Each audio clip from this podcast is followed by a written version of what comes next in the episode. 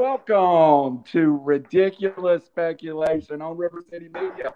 Super Bowl edition, Friday night. A lot going on, guys. I got it. I, I, I, reckless speculation. I do it every time. Reckless speculation on River City Media. I think we got to change the name. But first, I want to make welcome from ASAP. I get his network right. Jonathan Mathis, the sports judge, joined us from L A and the Super Bowl. Welcome aboard, Jonathan. Hey, fellas. How you guys doing? It's great to be here. Um, thanks for having me on, Randall. I know you've been reaching out to me for some time now to come and do a show, and this is probably the most appropriate time to do this show now that the Super Bowl is here in our backyard. It's great to be here, and hello to everyone else on this panel as well. Thanks for showing yeah, up. Great for coming. On Marion Messenger. We're streaming live on River City Media. We're streaming to our new Facebook site, iTunes, Spotify. But if you're listening to us out there, we need Facebook. We need uh, uh, YouTube follows. We just started that page, so slam that like. Give us a little like. And it's Ridiculous Speculation. I swear that's the name of the show. Jonathan, first question. What is the tone of L A? You're an L A native. You are a Rams fan. What's it like out there right now with the Rams forty-eight hours from a Super Bowl appearance? Well, for a long time here in Los Angeles, you know, there wasn't a football team here. So Uh, having the Super Bowl here for the first time since nineteen ninety-three, it, it's kind of new to us, uh, but it brings on a, a great vibe. You know, I, um, people here are excited that a Super Bowl is in this city, that for once uh, Los Angeles is hosting the Super Bowl, and uh, it's just a great feeling. Um, it, it's really, really hard to say whether or not a lot of people are rooting for the Rams because you guys know what, what have occurred. Uh, this season when other teams took over uh, their stadium. Uh, fans from the opposing team, of course, took over the stadium. Uh, so, I mean, you know, it's fifty-fifty. You have some Rams fans and then you have some fans rooting for the opposing team or, or you have some fans that is really not big on, on football because for a long time we haven't been an N F L city. We've been more of a college football city. You know, a lot of people out here like U S C, U C L A, that's the primary focus when it comes to football. So it's something new. It's something big. It's something nice to see. Uh, for me personally, I can say that I love it because I'm a huge sports fan. But I like I like the atmosphere. I like that the media is here. Uh, this is a media-driven city. So a, a scene like this one is very perfect, uh, you know, and you can't ask for anything better. And for me, it, it's great because – I haven't witnessed a Super Bowl. The last time I've seen it, it was at the Rose Bowl in nineteen ninety-three when the Dallas Cowboys played the Buffalo Bills. So it's been a long time. And when that Super Bowl was played, I was just a seven-year-old kid.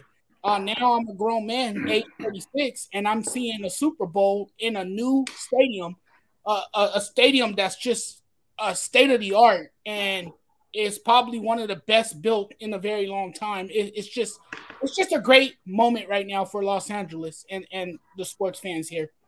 Absolutely. Robbie um, Davis, first yeah, and just, out the back. Yeah, yeah, and Jonathan, just that um, a little bit, just add on to that and just kind of what the vibe is there.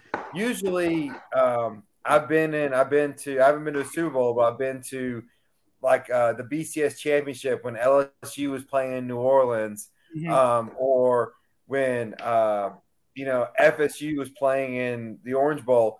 Typically, the home fans aren't necessarily as aggressive as the away fans are coming into a new place. So are you seeing more Bengals fans just out and about more and so the Rams fans laying more low? Or is it a fifty-fifty or just what, what's the vibe like out and about? I would say it's a fifty-fifty because, remember, for a long time, like I said, we haven't had a football team here. So, you know, uh, a lot of people root for different teams here in Los Angeles. I got a few neighbors, for example. Uh, one's a Chiefs fan around the corner from here. One's a Steelers fan. One's a Bears fan. They're all over the place. Bears fan. Uh, and this, this city is a huge Raider city. I mean, this is Raider Nation, Los yeah. Angeles. So, a lot of the fans no. are not really big on the Rams. Um, it, it's not it's not the home team for them, you know. Um, so they'll probably most likely be rooting for the Bengals to pull off the yeah. upset. And um, just a quick follow, and it, it just it just occurred to me that the parallels are um, pretty remarkable. Um, here in Tennessee, the Titans came in to Nashville, mm-hmm. and it was Falcons fans, Steelers fans, Rams fans, Saints fans. The Titans came in. They're, they played in Memphis for a year. They moved to Nashville. First year in Nashville. Super Bowl. Caught the whole state's imagination. And now you have a huge Titans fans. I'm interested to see if this Super Bowl, especially being at home, really captivates L A as to being Rams fans now. Yes. I'm interested to see how that plays out as well because uh, – you know, you got to realize, too, L A is also a city that roots for winners. Uh, this is a city that will quickly jump on the bandwagon. So yeah. if you prove yourself worthy and if you win football games and win championships, there will be a huge fan base behind you. Trust me, that's how L A is. But first and foremost, this is a basketball city. It's Lakers. I mean, they love the Lakers out here. We love the Dodgers. Uh, I think the Rams have to earn our respect again after leaving the first time. I think they have to uh, rebuild and rekindle that relationship with sports fans here. And the best way to do it is to win the Super Bowl on Sunday. Yeah. Jane, let's see. Uh, where, where do you want to lead us to? Now, you know, to Robbie's point, being a, a Titans fan, like he said, it, it did take a big core group of us by storm when they went to the Super Bowl the first year uh, or second year. And, you know, we still have games though. Like it takes a really long time to build a fan base. Um, and we still have games where it's fifty-fifty or, you know, we have opposing fans coming in a little, little heavier than we'd like, uh, especially for us hardcore fans. So I'm anxious to see, you know, to both of your points, how this is going to really affect them. Um, and, you know, I, I really think if if L A does pull it off, like you said, they are they are a city of champions. And I think people can jump on super quickly um, again. But to earn the respect, I mean, that's that's that's a mountain to climb in L A. Oh, absolutely, absolutely. And when the Rams haven't been here for so so long, um, it really didn't matter. You know, more people out here are big on college football. It's either U S C, you either on one side here, you either on U S C's bandwagon or you on U C L A. You can't pick or choose, you know, you right. one or the other. So, I mean, the Rams, they fit in quite well to me uh, from what I've seen. I, I've seen a, a, a lot of tailgates, a lot of Rams fans. But not as many as you would imagine with them coming back. Uh, again, because the Raiders captivate this city, even though they're in Las Vegas. Remember, you know, they're close by too. They're not very far from here. And the Raiders, when I was growing up, they played at the Coliseum. So a lot of people grew up Raiders fans. And now to see the Rams here, they're like, well, what is this team doing in our city? Uh, this team doesn't really belong here. They're not really L A's number one team. Well, hey, if they win the Super Bowl, they might be L A's number one team because the Raiders aren't here. Technically, hey, they right. Hey, so, Jonathan, I got to ask you a question. Do you know a Chargers fan? Uh, I know two. I know two. but, uh, Uh, not too many. I don't know too many. I, I don't know a lot. I think we should have stayed in San Diego. Yeah, uh, it was it was hard to it was hard to find Chargers fans in San Diego, much less going up to L A. Yeah. Oh, well, yeah. The, the Rams certainly fit the mold with the you know big names and star-studded talent. So I'm anxious to see this this game this weekend. Yeah, and they have a history here as well. Uh, Years ago, they used to play in Anaheim. They used to play in Angel Stadium. So they have their fair share of fans, unlike the Chargers. The Chargers, they moved from San Diego. They're A F C rivals with the Raiders, and that don't mix with Raider fans out here in Los Angeles. So, of course, you're not going to, you know, get a huge fan base uh, when you come from San Diego and you're rivals with a team that's very popular in Southern California. Jonathan, this week you had a unique um, opportunity to be a Super Bowl embedded reporter virtually. Yes. Tell me what that experience has been like. I've even noticed on the N F L Network in the past they had hundreds of reporters around the players. I guess this is for the protection of the players also, but they kept you guys in the media way away, away. And I know you've done some great interviews online, but it's got to be different. It was very different. Um, back in twenty eighteen, I covered the N B A All-Star Game, so I was I was in that crowd. It, it was a media circus. It was a crazy atmosphere. Uh, but this was different. Um, you know, you're in your home. Uh, you you see these guys uh, via Zoom. Uh, but you still have communication with them. You're still able to ask questions and stuff. Um, I thought it was a great experience for it being my first time. It was a unique experience. It's one that will always stay with me, one that I will never forget. Um, I was blessed to get that opportunity to uh, sit through the interviews and, and listen to those guys uh, talk about the upcoming game and, and ask any any question that they wanted to. And, and you know, it, it was just great. A great feeling for me um, as I continue on with my journey as a podcaster and a sports journalist. It was very fun. Um, I enjoyed the interviews, couldn't ask for anything better. And it helps you write a more effective story when you have those connections and when you're able to actually talk to the player uh, face-to-face. I know it was virtual, uh, but this is different. And, you know, we live in the world of COVID now, so things have changed, and I think it is to protect the players. Uh, but, hey, if there's a will, there's a way, and you still had access to these guys. And it was just a great opportunity for me to prosper and continue to grow as I thrive in what is a very competitive business. Um, and so, Davis. Yeah, on that note, and so I may be completely wrong about this. I don't know. I've never been at any of these events um, from the media perspective. But so does this virtual world we live in, does that level the plat- playing field more? Like, I would assume that, hey, E S P N, N F L Network, C B S, all your major players have the front row.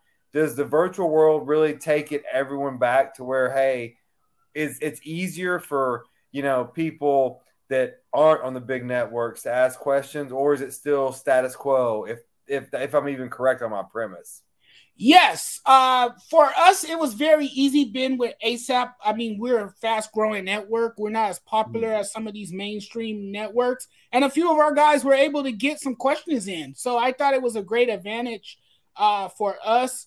Um, it worked out brilliantly. And we were able to uh, get some questions and, and and get some notoriety. And it, it was really great for our network, and it helps us build for the future. So, yes, to answer your question, I think it it serves a great purpose for uh, websites that's not as mainstream as some of your big-time big dogs like E S P N or, or Sports Illustrated or N B C Sports or C B S yeah. Sports or so forth. Uh, so, yes, I, I think with this vir- this new virtual experience that we have going on now, I think it benefits uh, those who are trying to get their feet wet and who are trying to get the same opportunities that others have uh, working for mainstream media. Brandon? Yeah. Yeah. Well, I was just going to say, take us a little bit more into that process, like as far as the virtual world. Are Are you guys like in some type of queue, or is it, you know, pre-set questions and, and times when you ask them, or, or how does that all work? Okay, so what, what you do is kind of like a queue. You're you're in Zoom, just like you would do a video or something like that, and you have the mute button. You have all these things at the bottom, different options and everything. So what you do if you want to ask a question, you don't say anything. You have to be in a confined area where there's no noise and all that. And you'll push wait, raise your hand. And uh, if you when you push that, I guess the P R person in the room or what, whatever will notice that, and they will call on you, and you just ask the question. Um, if you don't have a question, you don't raise your hand, uh, and they won't they won't see it. So to uh, to get your question in, you have to click the button at the bottom, raise your hand. and they will most likely call on you. Yeah, to Robbie's point, I think that would level the playing field a little bit more yes. in, in that scenario than, you know, just being E S P N badge in front as media. So that right. that's good. That's awesome. You guys had that opportunity. Rich yeah. Jasper, a friend and part, fellow podcaster, joining us. All right, Jonathan, we got about five more minutes. You got a show with uh, yourself coming on in about forty minutes. Plug that. Absolutely, at six p.m. Um, it's Just Say the Truth. It's a show that me and my fellow co-hosts do every Wednesday and Friday night. We have a lot of fun there. You guys are more than welcome to tune in. It's at six p.m. Pacific time, uh, eight p.m. Central time, nine p.m. East Coast time. Um, and you guys can find that show on ASAP Network. All right. Awesome. Five minutes. Hey, if you ever need a guest, I'm always available. Oh, yes, certainly. I'll yeah. tell my guys, and hey, yeah. we'll keep going.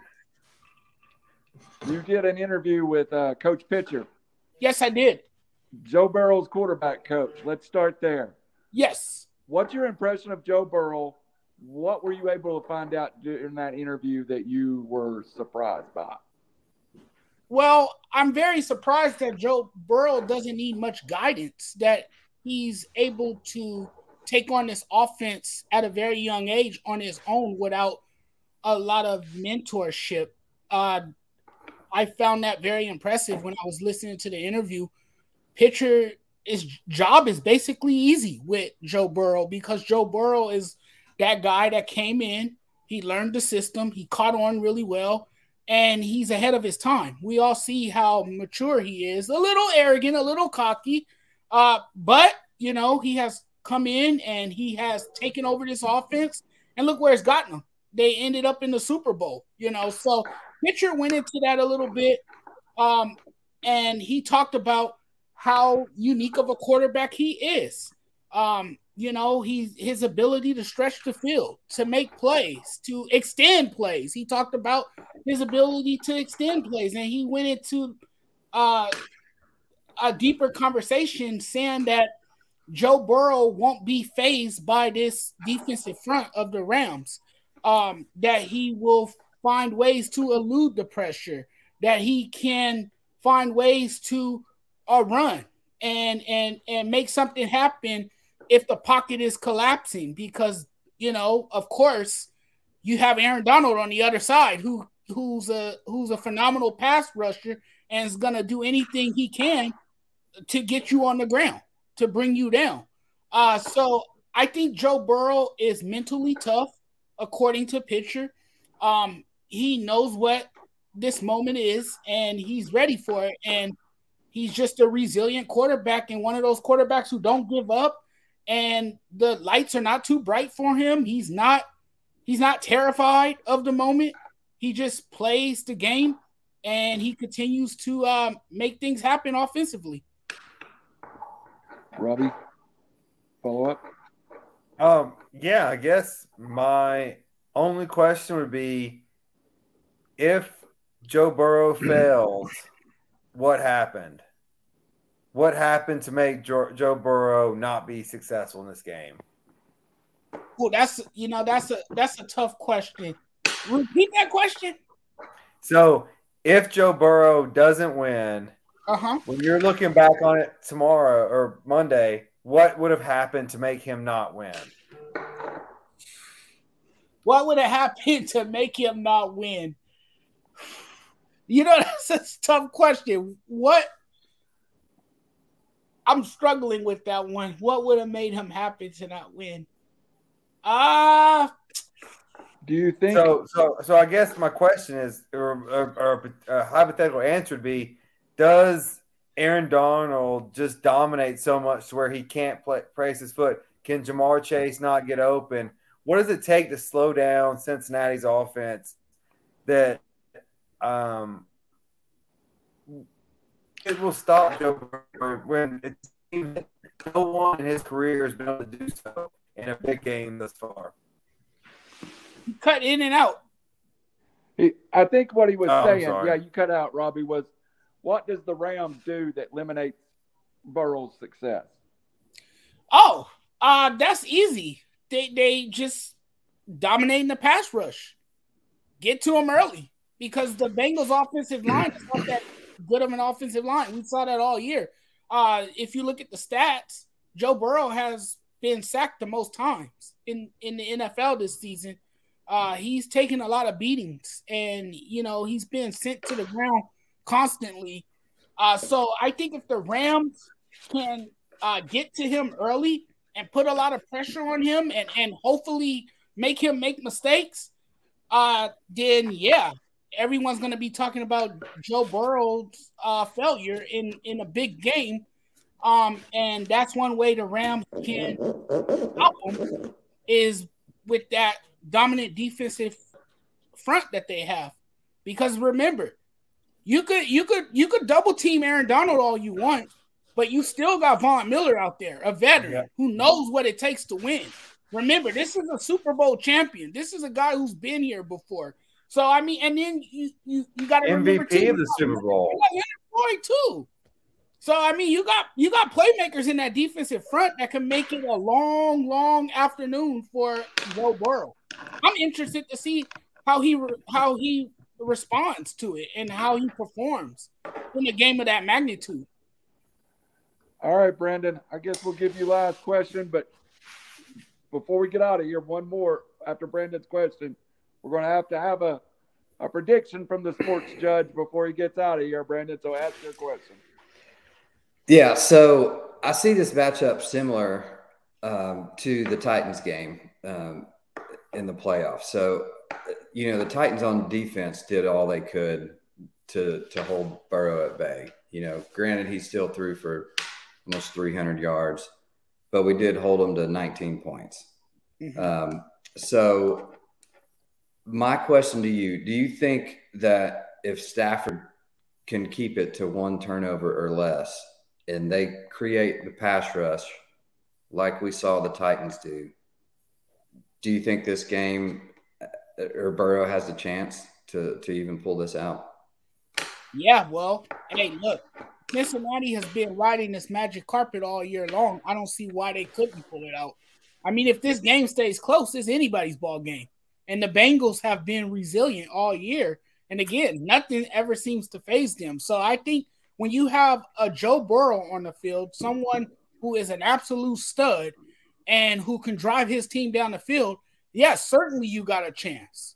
You you got a chance to beat this Rams team because, look, there there's nothing to lose for Cincinnati. I mean, they weren't even supposed to be here. And right. this is this is a team of underdogs going against a team that was supposed to be here, that that everyone is putting their money on. So, yes, to answer your question, I think, yeah, absolutely. I think the Bengals could could grind it out in the end, um, it, especially if Matthew Stafford makes a mistake. And that's one thing he has to do. He has to play a clean game, in which he has. And I think he will play a clean game. I say that because I think the Rams will establish the run game early. And that would take a load of pressure off of Matthew Stafford, and he will be able to make those plays when needed down the field. All right, that sets it up for us, Sports Judge. I know you got to get out to another show. Official prediction. Thank you, sir. Get out. No problem. Okay, so my prediction is that the Rams are going to win on a Matt Gay field goal, twenty-four twenty-one. That's my awesome. final score. Rams. Jonathan, thank you for the time, my friend. We will join you later tonight after we finish up on ASAP. We will do this again soon. Maybe we'll get on and talk after the Super Bowl. Absolutely. A little, a little feedback. Thank Thanks, you, guys. Man. Thanks for having awesome. me. Awesome. I appreciate you guys. This this was yeah. awesome. Thanks for coming, man. Thank you. Yep. Uh, we appreciate Jonathan. Let me see if I can figure out how to work this now. Uh, we appreciate Jonathan joining us. He's a great guy. Uh, he's one of those guys that kind of beats the weeds of what we, what I should be doing. He goes out every single day of the week and looks for opportunities to cover sports, write articles, and I think you don't I think do that's that? what I'm supposed to be doing as the head of River City Media. So he's somebody that inspires me to get out and get more opportunities. And like I said, he's covered some big name events now, and that's something we all look to do. But uh, it was great just to hear from somebody sitting there at the Super Bowl, Robbie. Oh, yeah. Well, I mean, it's just nice to be like, what's it like? You know, you see, well, especially because what you see on T V, you see E S P N, you see, uh, if anybody watches Fox Sports, like you, you, you see those, but that's all prime position. Like to see someone that's down there, like on the grind or even virtually, like what's it really like? Um, because I mean, I don't foresee at least either of y'all ever working for E S P N. Me, maybe, but uh, uh, but y'all will always be on the grind, grind down below. And so yeah, uh, uh, but you know, it's just a fascinating take. I thought it was really cool um, to hear the kind of behind the scenes on how the whole Zoom and the cues work too, and yeah. how that actually does level the playing field. Because you imagine yourself as, you know, some guy that just actually somehow got a, you know, a pass to slide into the room, and you're in the back of the room, you're trying to raise your hand for a question. There's no chance you're getting your oh, yeah. your your number called. But no, you well, know, they don't know your name. Like you're not. Yeah, it's just like yeah, it's what I'm saying. Like to be in that opportunity to have have that setting where it's it's just somebody in a queue and they're like, all right, this guy from you know wherever. And I, I thought that was really cool and uh, now, good I'm opportunity sure for them. Come back and talk about the game a little bit, but let's sidebar a couple of things. There's a lot that goes on with the Super Bowl, other than the football game, commercials.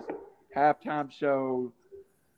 We'll get to all that. But one of the growing things, I think, over the last few years has been prop bets. Crazy bets. You can bet on the coin toss.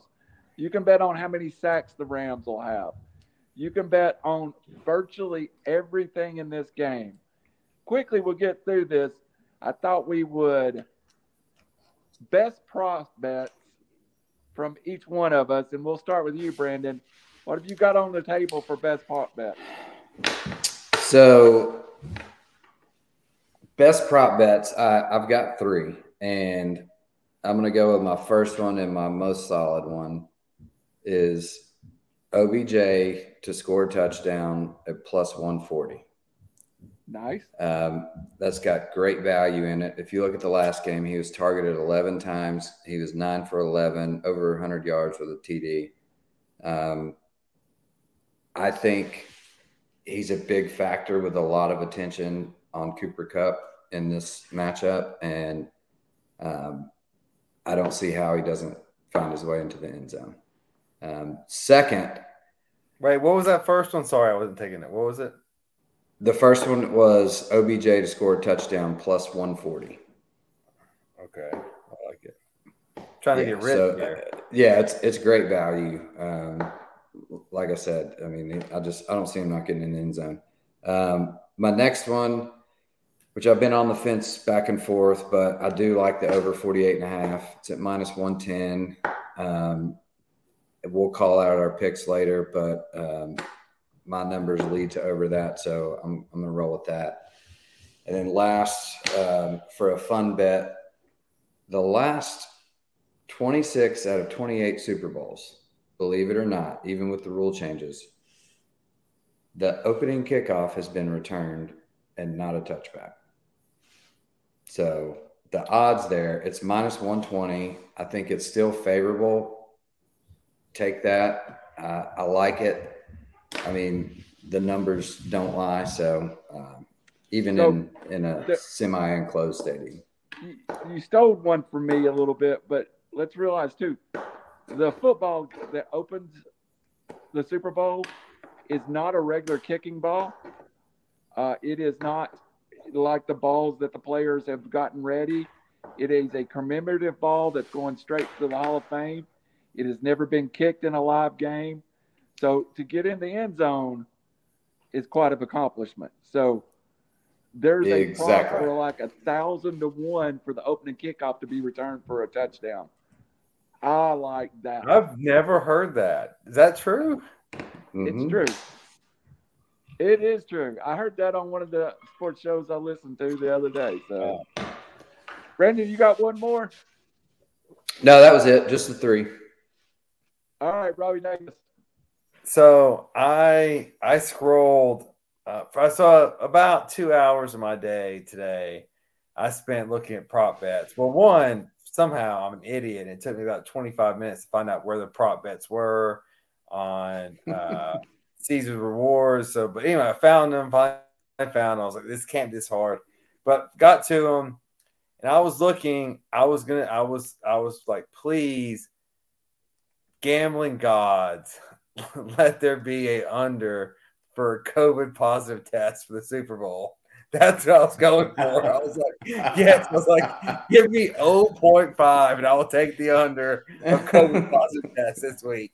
Somehow, all year long, we've had COVID, but now the Super Bowl's coming up and hasn't been mentioned. So, kudos, Roger Goodell, for just putting the horse blinders on and just going straight to Um, it's like the don't ask, don't tell policy. Yeah, yeah. It's it's like, like, I okay. feel fine. I feel fine, yeah, Coach. I'm yeah. good. No one's getting tested. We haven't heard. We haven't heard a bleep of any COVID either test yeah. or uh, exposure, contact tracing. Nothing. Yeah. It's just been yep. All not even happened. A sneeze in the buildings. So. Yeah. So I was taking the under on that. Unfortunately, it didn't happen. So um, I like plus four hundred. Um, L A getting a field goal is the first score. I think McVay's going to come out, put points on the board. I agree with Jonathan. I think the defense, the Rams, is going to give Cincy a lot of problems, especially in the first half. I like L A field goal plus four hundred. Um, my other one, if the Rams win, they're favored to win. So if Vegas – If if it works how Vegas thinks it's going to work and the Rams win, it's going to be one reason and one reason only. That defensive line has crushed Cincy's weak offensive line, which gives me to Aaron Donald at plus or plus eighteen hundred for M V P. I really like that bet. If not if. When I place my own money on this game, um, I am definitely putting a chunk of change on Darnold as M V P uh, plus eighteen hundred. I like that. I mean, it, this is this has got uh, Von Miller, Denver versus Carolina, and that's in that Super Bowl kind of feel to it. If he can dominate, it's over, and that, that's it. But that's funny because I'm going to leave my picks off with an M V P pick too, Robbie. Are you done with yours yet? Is that what? Yeah. You have another one? No, I just did two in my. I'm going to give but... you Cooper Kupp at plus seven hundred as an M V P. He's going to have ten catches. He's going to go over one hundred yards.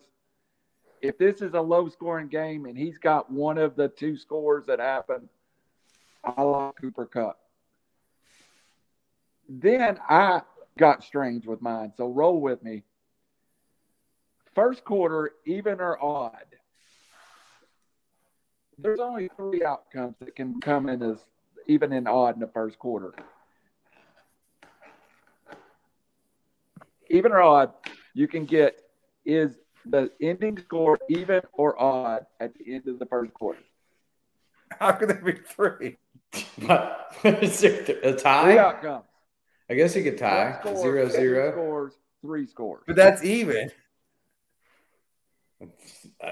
Follow me. You're not listening. One score is odd. Two scores. Every possibility is even. Three scores.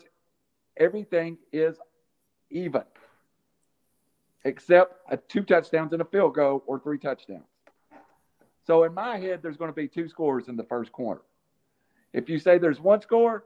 It's odd. If you say there's two scores, it's even. Do all the math. I like even at the end of the first quarter at like plus one ninety. Will they be a scoreless quarter? Plus three hundred. I like that. No score in the whole quarter. And finally, finally, I'm going to give you two player props. Joe Burrow under his passing total, and Samaje Perine over one point five receptions. So I have put anywhere from two dollars to five dollars on all those props right now. I'm still Obviously, confused how there could be three outcomes on even versus odd. They're either going to be three scores, two scores, or one score. That's all I'm saying. You're you're thinking I'm being an odd or even could be. I'm saying either you're going to have one score by both teams, two scores by both teams, or three scores by the combined teams. Three scores is highly unlikely. One score is highly unlikely. Two scores is my pick. It's like me at the roulette table. What, what is double zero? I thought it was only red or black. Yeah. Also, I like heads on the coin toss. Never I like tails on the coin toss. Tails always wins. So, come on, y'all got to have a crazier one than that. What? What? Anybody got one? Just throw a crazy one out. You just hurt my head on that. At that point. Three scores. Um. I think uh, I, I'm not a big national anthem better. Um, I don't care about that. I don't know. Uh, I I take uh, the Rams take the f- timeout first. I like that one too. I really, I really like someone. I, I almost like Cooper Kupp to win the M V P too much. I mean, I'm, I will I, say. Oh, sorry. I I think both quarterbacks. Throw a completion, foot throw an incompletion. I think both offensive coordinators get them settled in with a, a short little uh, wide receiver screen, some short, soft pass. To, even though they're both minus, I think one ten or one twenty, I looked at this morning. Uh, I, I, I think that's both easy money. I was shocked Brendan Chain didn't take Matthew Stafford over one over point five interceptions for negative one sixty. You've lived off of that one, Shane. I have, and I'm gonna die by it too. So I'm, I'm not gonna not gonna call it just because of I want things to go a certain way. So uh, hey, I'm so staying away from that one. We've had we went what fifty years with no safeties. Then we went, I guess, last year with no safety. That safety bet, um, they're both what plus eight hundred, eight fifty, something like that.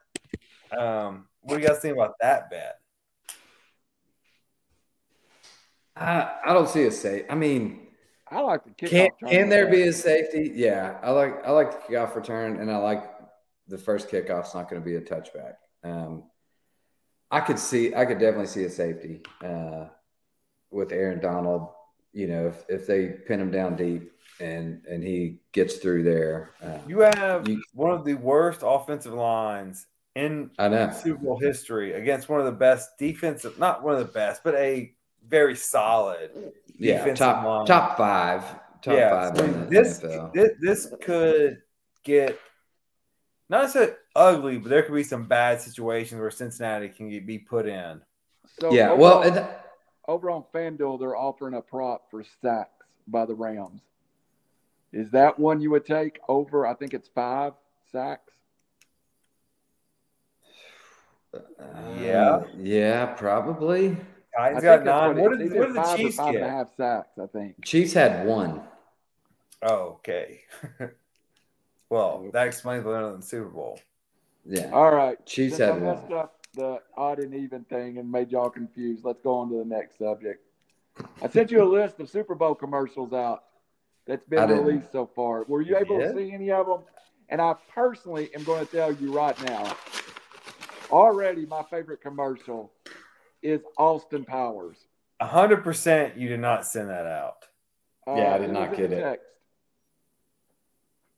Not, uh, not the one that I received. The text. Okay. Anyway, have you been able to see any of the commercials listed listed all over the internet? I, I have not. I have not. So why don't you take us away and tell us your thoughts on what your favorite one you think is? I only watched a couple of them, and there was one, and I'm a huge fan of the movie Austin Powers. Mm-hmm. And they were, uh, oh, no, I know where it's at. It's on the spreadsheet that you asked me to update. Oh, okay. No. Just, let us know when you're updating. I just, I just printed that and it, not too long ago before we started the show. I will find it and send it to you because it's on my phone somewhere. Well, it's a little too late now. Yeah, uh, I think you probably look in that group text that we all have. You'll find it there. Yeah, uh, okay. But anyway. All good. Do you well, get you excited just, about the commercials? Do you or? know how to work Excel? I love uh, it. I, I, it's in the text here. No, you, you just you just said best prop bets, best commercials. There's no reference to it. I don't know what you're talking about. Yeah, that, no, I didn't get a no link to click. Or, yeah, exactly. I don't know. Um, no, I do. Randall's asking, do we look forward to the commercials or whatever? And I, I do. I, I this is one football game that I actually sit down for and actually pay attention and watch the commercials and the halftime show. And well, this halftime show is going to be awesome. This halftime show, I mean, every every person of our age, you know, you know, forty or, or younger, it, they're going to go crazy. Like, oh, I was talking to people in my office. They're like, hey, you know, what are your Super Bowl plans? What do you guys have planned? They're like, you mean the halftime show plans? Like it, that? That's what it like to a whole generation. Well, I mean, and like generations is what's amazing. Like. You know, we grew up on Doctor Dre and then some Eminem, and we got younger kids, Kendrick Lamar, and like we got the Snoop Mary. Like it's a huge, um, essentially the main part of living America grew up on this halftime show. Yeah, yeah. And if so, you have a copy of forty to twenty two thousand and two, you're probably going to enjoy this halftime show. Yeah. yeah. How many I'm, how many I'm boat rides did we take for that? I'm a Snoop fan, but that's the only person I've even heard of, really. I mean, I know Doctor Dre, but it's not – I will be getting food during the halftime show. What? Yeah, I mean, I think it's a generational thing. This was after my time. I mean – It is. I, I actually – I was eating lunch the other day uh, with a client, and we were sitting there. We had a young girl. She was, I think, twenty or twenty-one – Um, and some other person close to us was talking about the halftime show, and like she was like, I don't even know who these people are, or you know, all this. Uh, I was almost heartbroken. I was like, are you kidding me? I was like, how yeah, have you not people, heard of that? The people in their late thirties, this is like prime, just uh, chop. This is this is what, it, it, it, especially hip hop music was, but. Basically music um, for our childhood and now adulthood, and like um, yeah. I've heard I've heard people your age be very excited about it in the older and younger crowd, especially some younger. Now I love Snoop; he's a cultural icon. Snoop being at the Super Bowl is, I go back to Prince playing the Super Bowl in Miami a few years ago. It's a cultural icon, but Mary J. Blige. I had to Google who she was. I mean, I'll be honest. Well, I, I will, I will, I will give you. I will, I will uh, go along with you on this, Randall. Watching uh, Ice Cube in the Coliseum for the NASCAR race, uh, no one knew th- what that music was, and I was like, "Oh man, like I can't be that old." Uh, but there were people just dancing to the beat, didn't know the words, and. Um, so it'll be interesting. I mean, it is L A. It's still Dre. It's still Snoop, Eminem, Kendrick Lamar, Mary J. Blige, Kendrick. Like, it, well, one, it's going to be a fantastic show. Whether you know the music or not, it's going to be fantastic. Right, right. Um, so, Randall, yes, please stay in your seat. Watch, watch the halftime show. So yeah. Here's some of the commercials that's released, just to let y'all know. Austin Powers cast reunites for a G M ad. So the original cast of Austin Powers will have their own nine. Evidently, could... Amazon has spent a ton of money on Alexa the mind reader. Oh, um, yeah, with Scarlett Johansson uh, calling yes, you. Yes, with Scarlett Johansson. Yeah. Lindsay Lohan for Planet Fitness. Budweiser commercial with Oscar-winning filmmaker Chloe Zhao. Megan Thee Stallion snacks on Flaming Hot Doritos. Sally sells seashells by the seashell. And that's like that's supposed to be the, the big one. Uh, I'm just excited about Austin Powers. I love that movie. I, I want to see Minnie Me and the whole cast. I see who they have back in that movie. Uh, yeah, I think. Go ahead. Oh, overall, I'm I'm not a huge. I mean, I I thought they were funny. I think Doritos had a good run, and um, I can't remember who Pepsi maybe. Budweiser was the best. Yeah, Budweiser was, was really good, you know, ten years ago. I thought over the last five years, it's just kind of been, eh. I mean, they try very yeah. hard, but I don't think that – I think it's can't like, – I just don't think there's enough creative marketing and, like, what do you get from that one day? Like, can you hit it out of the park? If you can't hit it out of the park, then it's just kind of lame. And so I haven't walked away in the last few years being like, oh, gosh, that was a great commercial. The last one that I really remember that struck me was during the Gulf War with the Budweiser commercial with the uh, the, the Stallions. And I think mm-hmm. two thousand ninety-nine It was the it, it's the only commercial I think I've ever cried for. So I know y'all are little kids, but yeah, twelve, fourteen, fifteen No, I, I, I agree. I, I loved Budweiser. Always did it really, really well. So so and, and, go ahead. I'm sorry. No, you're good. I was like, so what do you guys think? Who wins the weekend as far as advertising goes? Um, let's say it's Budweiser or Doritos or Domino's, whatever it is. Them spending three million bucks on advertising, or Mattress Mack gambling five million and getting that advertisement and possibly winning five million. I think Mattress he's got Mack. It down. I think he's doing a better job than commercials would be. I I don't disagree with that. Yeah, I don't disagree with that at all. I mean, he's got he's got an upside, you know, a little bit higher there probably. But you know, you're looking at these major companies, whether they're going to spend, you know, probably not even a fourth of their marketing budget for this one commercial. Some of them, maybe more. Um, but yeah, you got to kind of knock it out of the park if you're getting this kind of playtime. And Um, I, I yeah, I, I totally agree. Mattress Mack just out of nowhere. I mean, it's getting all these hits and buzz from, you know, just like he did in the World Series. I mean, he put yeah. you know five or ten million on Houston, and he could he could get it back if they if his bet wins.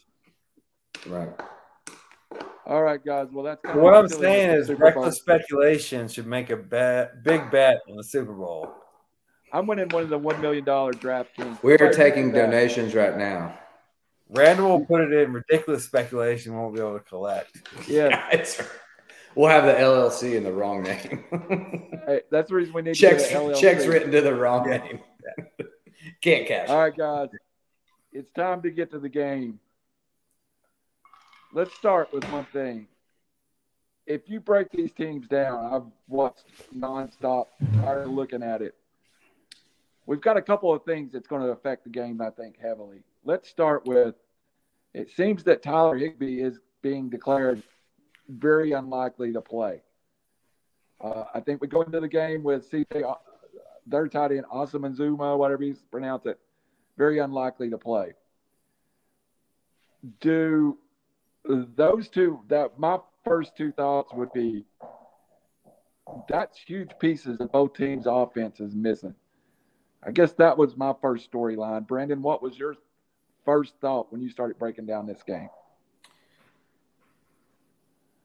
So, so yeah, if, if Higbee's out, I mean, that's a big key part of the Rams offense. Um, I think they could, you know, Sean McVay is is one of the greatest minds on the offensive side. Your twin brother. In, in quite some time, yeah. So giving myself a little props here.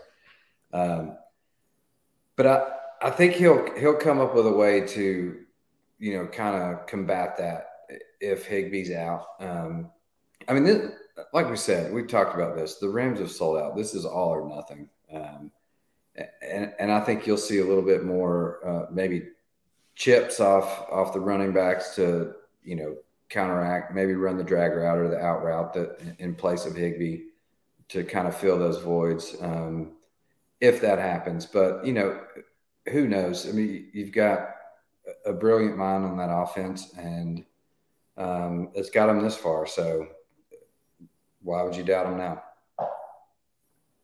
Robbie, what was your uh, initial thoughts of the, breaking down the game? So this is a game of I don't want either team to win. Um, I, the Bengals beat the Titans this year in the playoffs since I don't like them.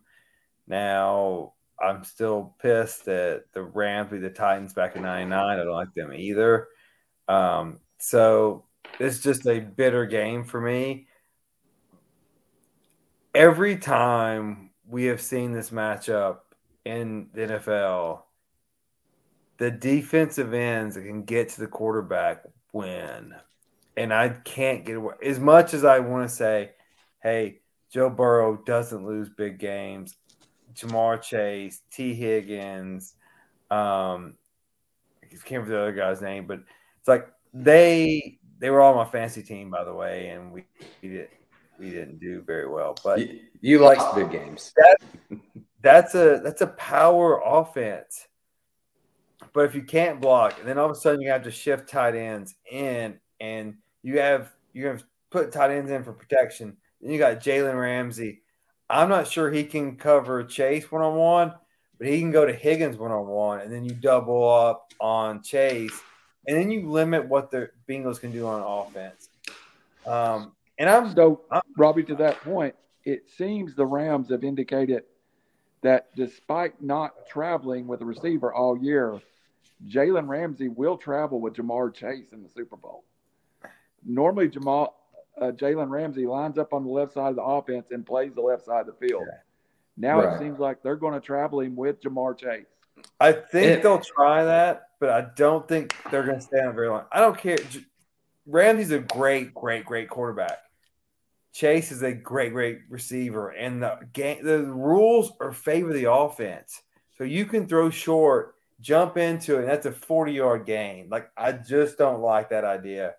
Um, as great as Jalen Ramsey is, Chain, go ahead. Well, to be like the Rams are one of the worst man-to-man defenses um, out there, secondary-wise. Like, they haven't played it hardly at all all year. And I don't see – like there's a lot of speculation oh, just because of the big names that, you know, Ramsey, Chase, you're going to see this, or Higgins. You're going to see some man, but their overall scheme, I mean, they play a zone or, or a cover two man. Um, I don't see, you know, Ramsey being on an island out there. I mean, why change up what you've been doing all year, especially statistically you're not very good at it. Um, I well, just, and I McVay see... learned that last time when he played right. against the Patriots. Like, he tried to get cute and got embarrassed. And mm-hmm. so just do what you do now. Like, you you created this team, and, hey, take the more talented team to the field and play your game. Exactly. Don't get out of your own lane. You know, yeah. Stay in your lane. Stay, stay in what got you here. There's no reason to change just because – you know, the media or whatever is forcing this matchup. I post that on the billboard every fantasy football draft. Stay in your lane, do your great job. So back to that then. If the Rams do stay in their standard base, who that does – so in the first two games of the playoff, Tyler Boyd was basically unheard of. But if the Rams stay in a two-deep zone – and play zone with the tight end out, you would think Tyler Boyd becomes a a huge part of this game plan because he's going to get coverage from a safety or a linebacker. Now you've got your best matchup probably in the slot, just like the Rams do. Could you see a little bit of the same things with Cooper Kupp, Tyler Boyd over the middle, trying to create space for Odell Beckham and Van Jefferson down the field? Because I think that's the key to me is getting Odell Beckham the ball down the field at this point. Could the yeah, stop well, be the key of the game?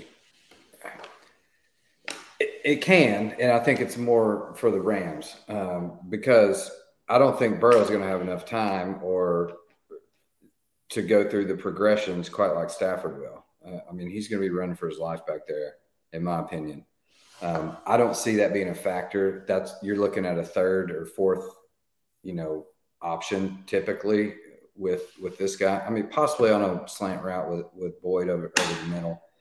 Um, I don't see Tyler Boyd being a huge factor here, uh, like like Kupp. I mean, Kupp, he he's a different type of guy. Like, he pushes corners off their spot. Like, corners have a spot uh, that they play they play within, and, and they make their moves. And and when you are that talented a, a receiver and you push them off their spot, then, I mean, you're wide open for your option routes, and you you just are basically toying with them, and you can, you can take them in and out or back or, you know, whatever you want to do. And he's a master at that. We, we've all seen that. So uh, although Boyd is a, you know, he's a taller guy, he's got great hands, he's a good athlete. I, I mean, I don't see anything of comparison um, with Kupp in, in the same sentence personally. Yeah, I remember re- recently, recency bias, I remember two wide receivers getting that open that often.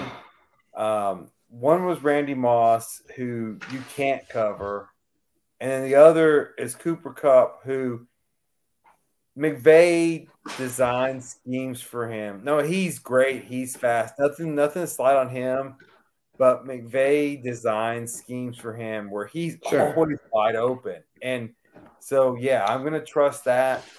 Um, yeah. yeah. Well, he he designed schemes to keep, you know, even when he's supposed to be having help over the top on the safety. Yeah, McVay will McVay will send a post route or a, or a deep dig coming back to cover over the top to make that safety roll with him, so that Cooper gets one on one, pushes a corner off a spot, and gets wide open. I mean, you see it all day long. So that that goes back into, you know, the mindset of McVay and how smart he is on to come up with these schemes and plays, even with those kind of coverages and defenses, to to break Kupp open and still somewhat get him one-on-one. So before we move on to with the Rams, I want to talk about the Bengals in a minute, but the Rams did activate De- Devery Henderson today. Akers, Sony Michel, Henderson all look like they're going to be active for the Super Bowl. If you're playing DraftKings or something like that, it's a crapshoot to play one of the Rams running back. And it Cam Akers with his fumble issue. And I, I feel like Sony Michel is the least talented of the three backs. Is there a way they bring Henderson off the bench after not playing in weeks and he's the lead back in the Super Bowl? No way, right?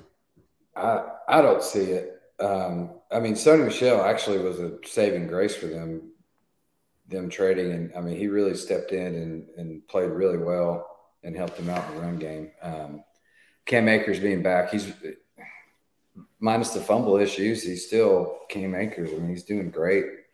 Um, again, this game, it's such a tight game. Even Vegas has it set as a tight game. It's going to come down to turnovers. It, it always does. And, you know, if the Rams can play a clean game on paper, I mean, they should win this hands down. Yeah, I agree. You you play who you're most comfortable with protecting the football in this game, because the worst thing you can do in a Super Bowl or in a big game is turn the ball over. So who you think protects the ball the best, that's who you're going to play. You don't bring out possible breakout stars if they don't protect the ball, because a – risk reward is not worth it. You want to play your game and your parameters, how you design the game. You don't design the game for sixty-yard touchdowns. You design it for first downs, pick up the sticks, ball control, and that's what you stick with. Because if you gamble and you lose, you don't get here very often. And as Titans fans know and as Falcons fans know, hurting, losing sucks. And it hurts.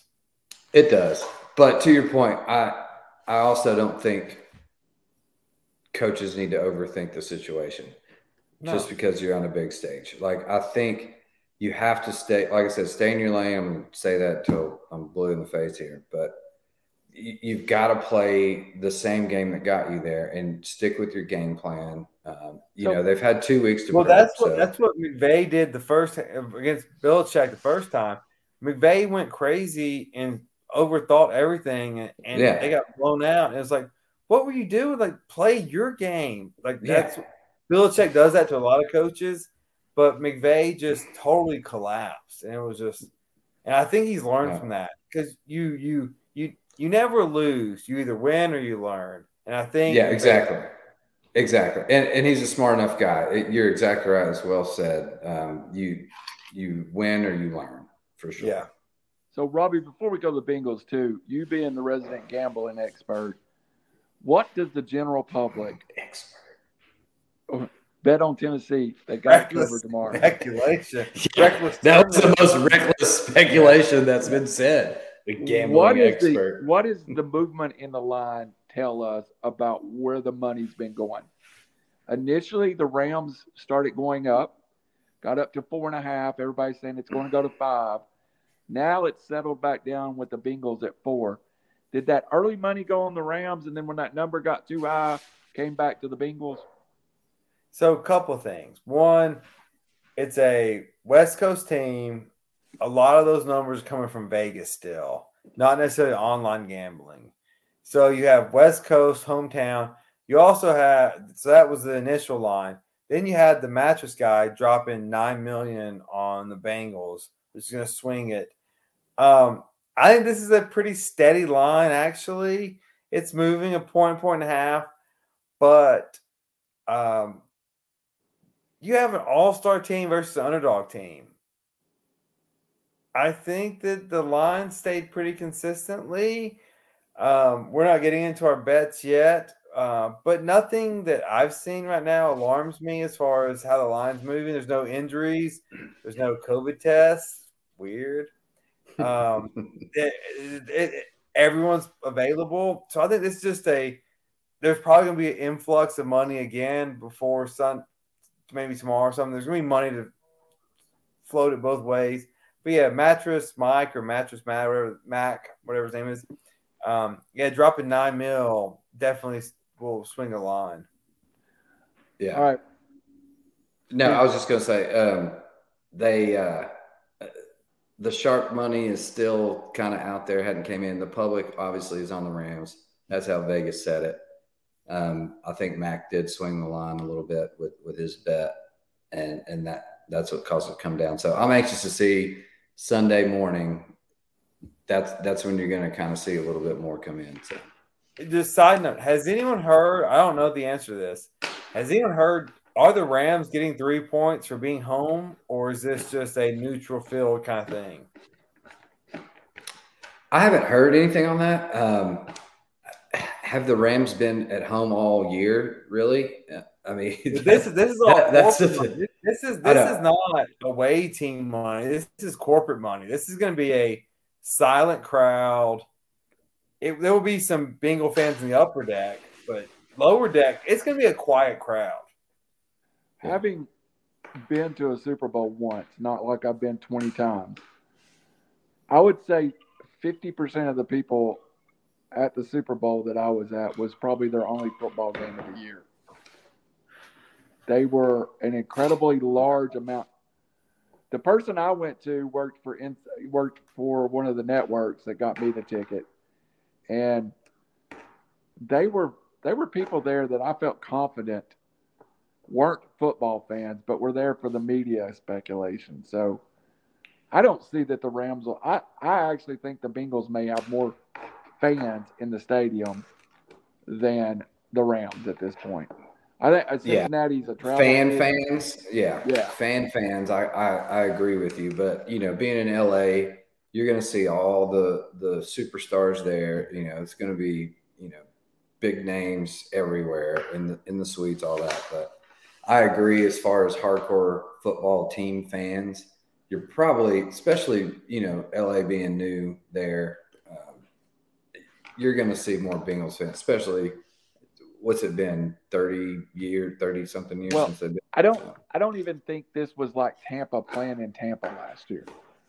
I, no. I, you know, Uh, Not even close. I think Tampa probably had a home field advantage by playing the Super Bowl in Tampa. I don't see that in L A. Maybe I'm wrong, but that's one of the things I want to see as soon as the game starts. I want to see how much red and black's in that stadium, how much blue and gold is in that stadium, what's it look like, you know.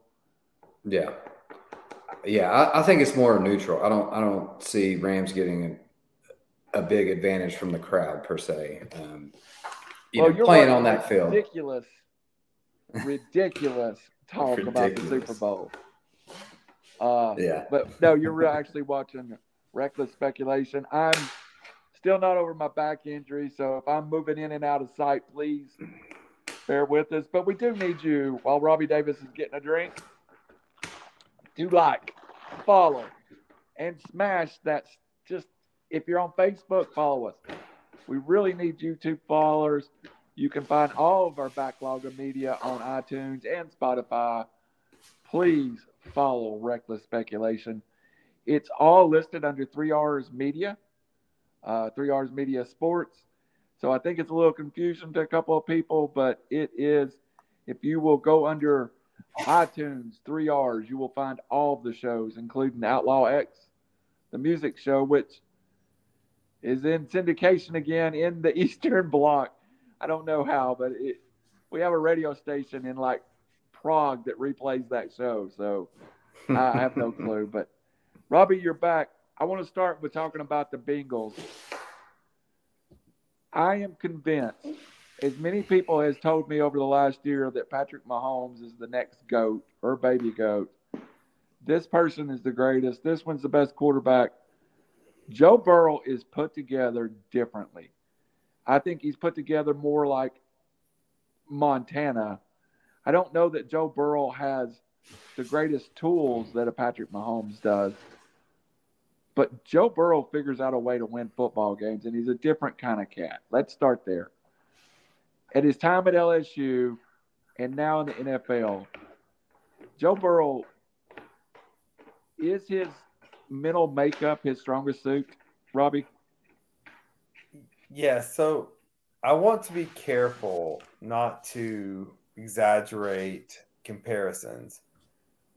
But what I want to illustrate is a possibility. The same way we talk about Brady and Aaron Rodgers, that Aaron Brady's the greatest winner, but Aaron Rodgers may be much better than him at actual talent, right? Let's, let's stop there. Wait, hold Aaron Rodgers, Peyton Manning is much more of a. You put them together a lot more than you do Brady, but yeah. to me, you put Brady in a category with maybe Terry Bradshaw that won four Super Bowls, went to six. They're just winners, or Joe Montana well, that's winners. Yeah, so so I'm getting there. So maybe, and this is, you know, speculation and very reckless that we're doing it. It's but ridiculous. Perhaps Patrick Mahomes is that Aaron Rodgers, and Joe Burrow could be that Tom Brady.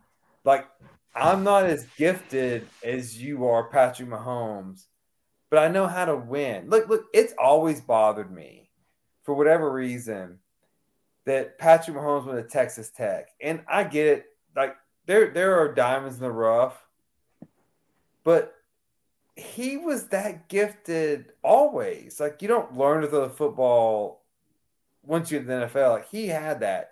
Something was weird. He paired with Andy Reid, got it. But, yeah, so it very well could be that Patrick Mahomes is to Aaron Rodgers what – or I I it's been a long time taking the S A T. But so – Patrick Mahomes to Joe Burrow is what Aaron Rodgers is to Tom Brady. There it is. That's what it is. So, like, talent does not necessarily mean winning, and that could be the difference. Yeah. Uh, to your point, I, I think we're getting a little ahead of ourselves here. Now, yeah. Oh, he yeah. is he he reckless, has had reckless speculation. Yeah. Well, but, I'm gonna try to make, make it not so reckless. Joe Burrow has done it at another level. He did. he's one of the few. I think if he wins, yeah, you, you also look Super Bowl, at the, he becomes the second man ever to win a Heisman Trophy, a national championship, and right. a Super Bowl. I mean, you look at the talent around him and and what he had at L S U. I mean, it, Ja'Marr Chase, all N F L players. Yeah, but you know he he still has to prove it, and this is this is the big stage. This is the game, and I, I know uh, Jonathan Mathis was talking about how you know calm and collected, and he is, and he, he's he's not too big for these lights or or whatever. Um, but th- this is the biggest stage he's ever been on. Now, the progression of this season has led to that. He they've had a Disney super ending story, or however you want to call it. I mean, it, it's been unbelievable. It seems like destiny. Have they not been behind in all three playoff games at some point? Yeah, they have. And again, on paper, the matchup for them is favored because if you look at especially the Rams, they usually get up big and then they somehow can turn it around and, and let teams back in it. If they mess around with Burrow, like I think there's a chance if it's close in the fourth quarter, I mean, I, I can see that will to win. And like you said, just winners coming in and, and Burrow could, could pull this out. Now, I think McVay's plan is like a, he needs to be up, you know, midway through the third quarter. He's got to be up, you know, twenty-seven seventeen or, or something. I, I can like see that. This also being the John Elway scenario where, hey, he's a great quarterback. He isn't a team around him. He isn't a defense around him. Like, this, this is not, like, you know, Burrow was cocky, confident. He, I mean, confident, I guess is a better word. About, yeah, I've been in S E C stadiums. Like, there's nothing like this. There's nothing right. at all like this stage. And generally, the better defensive teams and the better overall teams win because yeah. this is a huge deal. Yeah, I totally. So I would. I'd also want to address. I think clearly Cincinnati's biggest advantage on offense. I think these receivers groups are both elite, uh, probably in the top three in the N F L them, themselves. Each one of them with Kupp, Beckham, Jefferson, and Chase, Higgins, and Boyd with the tight ends, whichever one plays. But I think the Bengals have a clear advantage at the running back position. I think Joe Mixon is the best running back by a long spread. If you're the Bengals, Robbie, do you want to slow it down with Mixon and run the ball?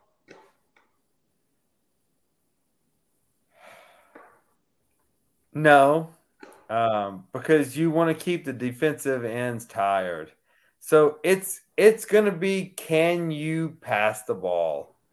And can you get time? And if you can keep them in, in run and speed up the offense, just these little dink and dunks, you want the defense to be tired. I think if you run the ball, I think you're playing into the Rams' strength. I don't, I don't, I don't necessarily like that. Occasional run, but no, I think I think I think the over under was Mixon sixty-four, sixty-two point five, uh, something like that. I think he goes under. I think it's going to be a hey, we've got the best quarterback. Whichever team believes that, they're the ones that are going to win the game. Yeah, and if you look back at the Chiefs game um, with the Bengals. The, They tried to slow the clock and they tried to run it in, in the first uh, half, and it didn't work yeah. out so well for them. Um, now, they made some adjustments, which actually passing the ball more in the second half, and it opened up the run game. The Mixon actually started, you know, getting some things going. But, uh, you know, I don't think you need to come into this game with, with, you know, trying to be a balanced offense or, you know, run the ball, slow the clock. Even as great as pass rush this defense is, I mean, they're pretty good at stopping the run as well. So I I can see, you know, the flow of the game going. I think, like I said, I like the over. I, I think it's going to be a, a lot more passing on both sides than than run, for sure. It's going to be a hell of a game. So, I mean, it, it mm-hmm. like the N F L very rarely lets you down, and you get two weeks to prepare. Coach, these coaches are brilliant. Like these play, like it's it. This is what they do. Like it's going to be fantastic. It is. It and has the N F L yet to disappoint throughout this no, entire playoffs? No, like no. Wild card weekend was oh. blah, whatever, but and after you know that, what? It has been fantastic. I can't wait to talk about the ba- baseball strike in the next couple of shows. N F L could just they could. Hey, we'll get a whole second league and dominate that window. Also, yeah, that's a perfect lead in. Let before we get to our. Uh, predictions, which I think we're going to have some different ones here. I really think we're going to split on predictions. I wanted to ask each one of you, and, and I know you're both Titans fan, and, and, and it might be the Titans playing in the Super Bowl. What's your favorite Super Bowl memory? It doesn't have to be your favorite team. It doesn't have to be – what's what's your favorite Super Bowl memory? Yeah, what's in the Titans, the one-yard line with Dyson, that's for sure. That's a bitter memory. I can see it in your eye. Is there is there one that you enjoy? So another one of I wouldn't say I enjoy, but a boneheaded play that I I was just a fan of football watching. I didn't care who won the game. Um, Super Bowl forty-nine. On I think they were the two-yard line or one-yard line, uh, Seahawks versus Patriots, Wilson, instead of handing the ball off to Marshawn Lynch, who's been a juggernaut all game, they attempt to throw a slant route to Tyler Lockett, which Malcolm Butler jumps the route. He was double covered. Malcolm Butler was free and picks it off. And that was just like a jaw-dropping moment that I will never forget. Like, I can't believe that. That goes back to the, what I was saying earlier. Like, coaches tend to overthink things sometimes in these high-pressure situations. Worst decision that, ever in football. That was the worst decision ever in football. Like, I still, it. I mean, that was third down. Correctly, third. It was third down. Yeah. You had you had two chances to run Marshawn, who's been running all over the field all night. You're on the two-yard line. I mean, it just that is, that Super Bowl memory and play will forever stick in my mind. If you're a fan of the show, The League, the next couple seasons later, they're on the beach with Marshawn Lynch, and the guy's like, "I want a beer. I'll throw it to you, Marshawn." He's like, "I can walk it over there to you, man. It's no big deal. All it's got to do is get up and walk it to you." He goes, "Throw it to Marshawn." So he throws him the beer, and when he throws the beer, he goes to catch it, falls in a pit of fire, and burns up. So I thought that was appropriate. Yeah, Robbie? It's pretty much what happened. Do you have a favorite Super Bowl memory? I wouldn't say I have a favorite Super Bowl memory. It, it's all been pretty heartbroken. Um, if uh, and I know uh, – so my – I guess if I had to say one that stands out to me, it – all my Tennessee alum fans are going to get mad at me, but the Saints onside kick against Indy to give that city a Super Bowl. Um, the Colts were dominating that game. Even though it was even though it was against Peyton Manning, mm-hmm. and I, he had already won one, though, and he solidified his Super Bowl championship. But the Saints to get that ball and win that game, and for that city at that time, um, that's that's just one of my, like, hey, a city can rise again and, and get the team back. Because if you remember, they were tempted to go to San Antonio and to come back to New Orleans, a great city, and um, to, to reestablish their fan base there. That That's probably what I remember most about the Super Bowl. Um, and then, obviously, we've grown up in the Patriot Super Bowl, so it's it's been – Tom, you know, we have a few. We have the Manningham catch, and then we have. Um, what was it? Know, the, or yeah, sorry, go ahead. That was, oh, yeah, we have a few of those, but I mean, it's been pretty much monotonous. Uh, there was the um, uh, Antonio Holmes or Santonio Holmes catch. Santonio Holmes, but, yeah, for yeah. Steelers. Yeah, yeah so, the, so it's been a lot. It's been the same teams, but I think the Saints winning that one. Um, and I've been, I've been, I'm a Titans fan. And so I never wanted Peyton, to, even though I love Peyton, I never wanted him to win because he was a Colts. And then the tie, like, yeah. so once he left Tennessee, I never rooted for him. And so that that's our own little kind of vindication of somebody should have got, got to Nashville. How did Eli Manning win two Super Bowls, though? My favorite Can was I ask that question? two thousand seven. That is crazy. Peyton had been in the league. Again, both years. both against Bill Belichick. I know, against Tom Brady. How did yeah. he win two Super Bowls? He was so the worst if, two Super Bowl quarterback I've ever seen. If Roethlisberger don't win his two, Eli doesn't win his two, Peyton don't win his two, Brady's got like twelve now, but – also, one that's overlooked, I think, in my mind, is Reggie White winning the first Super Bowl with the Green Bay Packers. Reggie had been in the league a long time, had went to Green Bay trying to win a Super Bowl, and there's this moment, I had a poster of it when I was uh, younger, or Reggie grabs the Super Bowl trophy, and he basically does a lap around the Superdome, holding the Super Bowl trophy up. That's that's one. The Falcons blowing a twenty-eight three lead, that that's another one, but let me tell you the most, I, I I think I'm fifty-five years old. This is Super Bowl fifty-five. I have watched every Super Bowl and have some memory of every Super Bowl since Super Bowl three. I remember Joe Namath winning the Super Bowl. It was national news. I was three years old. The next year the Cowboys win the Super Bowl. It was national news. I have grown up with the Super Bowl. I have all these great memories of the Super Bowl, and it wasn't what it is today. It was more of just a normal season championship. And I've been able to watch the Super Bowl grow up in my lifetime from a twelve dollars ticket to a five thousand dollars ticket. I, I, I really – I've always took pride, and I'm the exact same – you can tell how old I'm turning in September by the Super Bowl. I believe this is fifty-six. I turned fifty-six in September. So it's a Super Bowl is special for me. It's cool. It's better than any championship game. Not better than the basketball tournament, but single championship game, winner takes it all, one win. There's nothing like the Super Bowl to me. Well said. That brings us to the end of the show and the point we're going to talk about. Let's make some prediction, and I'm going to go first and hand it around. I'm not doing this because I believe I'm going to be different than everybody.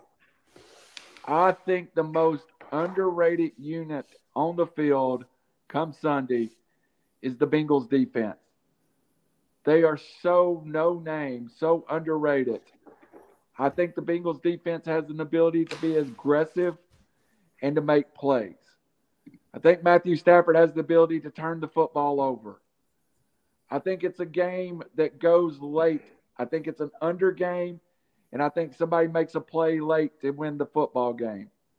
If you tell me this is a touchdown game in the fourth quarter, I'm taking Joe Burrow over Matthew Stafford. So money line, just a winner's pick. Give me the Bengals to win the game. Brandon Jane? I don't necessarily disagree. I, I I think they the Bengals defense is underrated. I mean, there's there's a couple of names on there that you could call out: Eli Apple, uh, Sam Hubbard, Von Bell. Yeah, I think Von Bell had the interception on Mahomes. Chattanooga, um, Chattanooga area too. Two representatives, one for Port Fort Payne and Evan McPherson, the kicker from the Bengals, and Von Bell from Ridgeland High School. So. Yeah, and I also named all three. Also named all three Buckeyes that are on the Bengals uh, yes. defense. By the way, anyway, no. Um, again, we we've talked about this uh, earlier. When you get in these type of games, especially this game, defense typically wins the matchup. Although the Bengals do match up better on paper than probably they have any other team they've played in the playoffs, um, I think the Rams pull this off. Again, if Stafford can keep it to one turnover or less. Uh, but I've got I've got the Rams thirty-one twenty-seven. Take the over forty-eight and a half. That's right at the four line. So, you know, if it jumps to four and a half, maybe maybe take the Rams on that. But or I mean three and a half, but I don't think it's coming down. You could push it with the Bengals if it goes four and a half or five, but um, I think it's going to be right where Vegas has it, and I think it's going to be over though. Robbie Davis, are you going to be smoking a cigar with me when the Bengals win? So the Rams beat this team, or oh, I'm sorry, the Rams built this team to beat Kansas City. They did a damn good job at it because they've got Jalen Ramsey, Arnold, and Miller to attack the weaknesses. They're not facing Kansas City. They're facing a weaker version of them. Although Kansas City beat them in the playoffs, they're still not as good as they are. I do not see how Joe Burrow gets enough time to pass the ball. I think it's Sac City. Um, I think Arnold Donald's the M V P. I just don't see how he has enough time to throw the ball in this game. They have weapons, but they don't have time. A weak offensive line, it's a strong defensive line. It's almost undefeated. Um, Rams win. They cover. I take the Rams by seven. Nice. Well, I'm living on an island out here. I'm on Jalen Ramsey Island. So I don't know why. I'm just he will not be on an the island. Bengals game. The Bengals feels like the Braves to me. Like it's just a championship run that's destiny. So. All right, guys, we'll be back on Wednesday, and we'll talk about it. We're also going to talk about the baseball strike and lockout. Also, we're going to start getting ready for just around the corner, March Madness. NASCAR. NASCAR. Have you got? Have you got? Have you got your teams lined out for the March Madness bracket yet?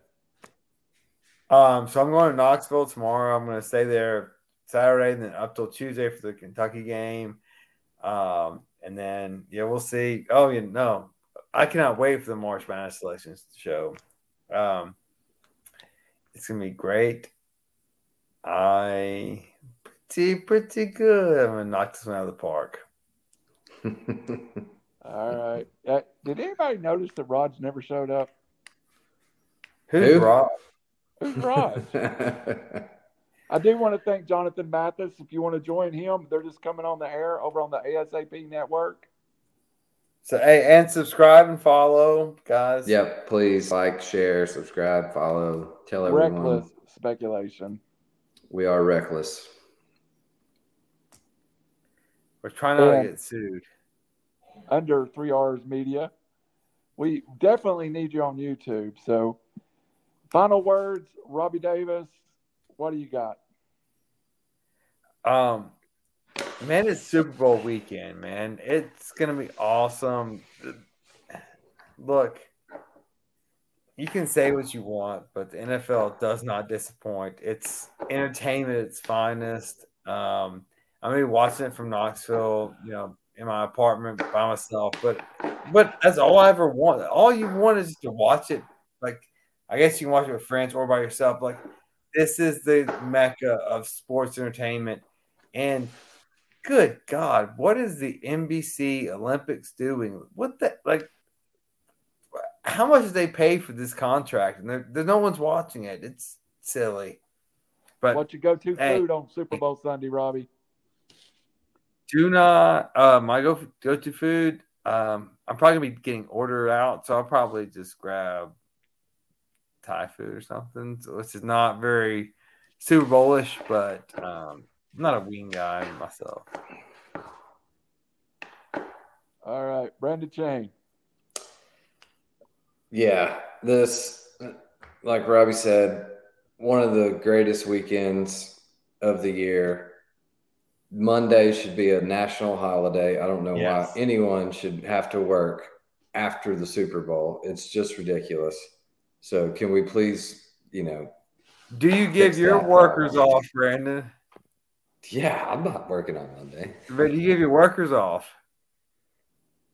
I mean, yes. um, anyway, they do. Uh, yeah, so it, it's going to be exciting. I can't wait for it. Um, I, I, I think Joe Burrow's fantasy land is over. And now, don't get me wrong, he's going to be a generational talent and change the game for sure. The Bengals are going to be here a while. Like you said earlier, Randall, they're not supposed to even be here right now. So no. to even get to this point, I think it's great. Rams sold out for this. It's their home – well, it won't be really a home field, but I'm just excited. And take the over forty-eight and a half and the kickoff return on the first play. Hopefully none of my employees are watching because they'll want time off tomorrow or Monday also. I should have put in a vacation day. For Randall Cunningham, Robbie Davis, Brandon Chang, we are Ridiculous Speculation. We'll be back Wednesday. God damn it. I do it on purpose. You know that, right? Reckless speculation. speculation. And we'll be back on Wednesday at nine o'clock sharp with Ridiculous, Reckless Speculation. We're trying to get T-shirts here, man. We need we need, we need a common theme. We don't know. We don't know what we're doing tomorrow. Thank you, and we'll be see you next week.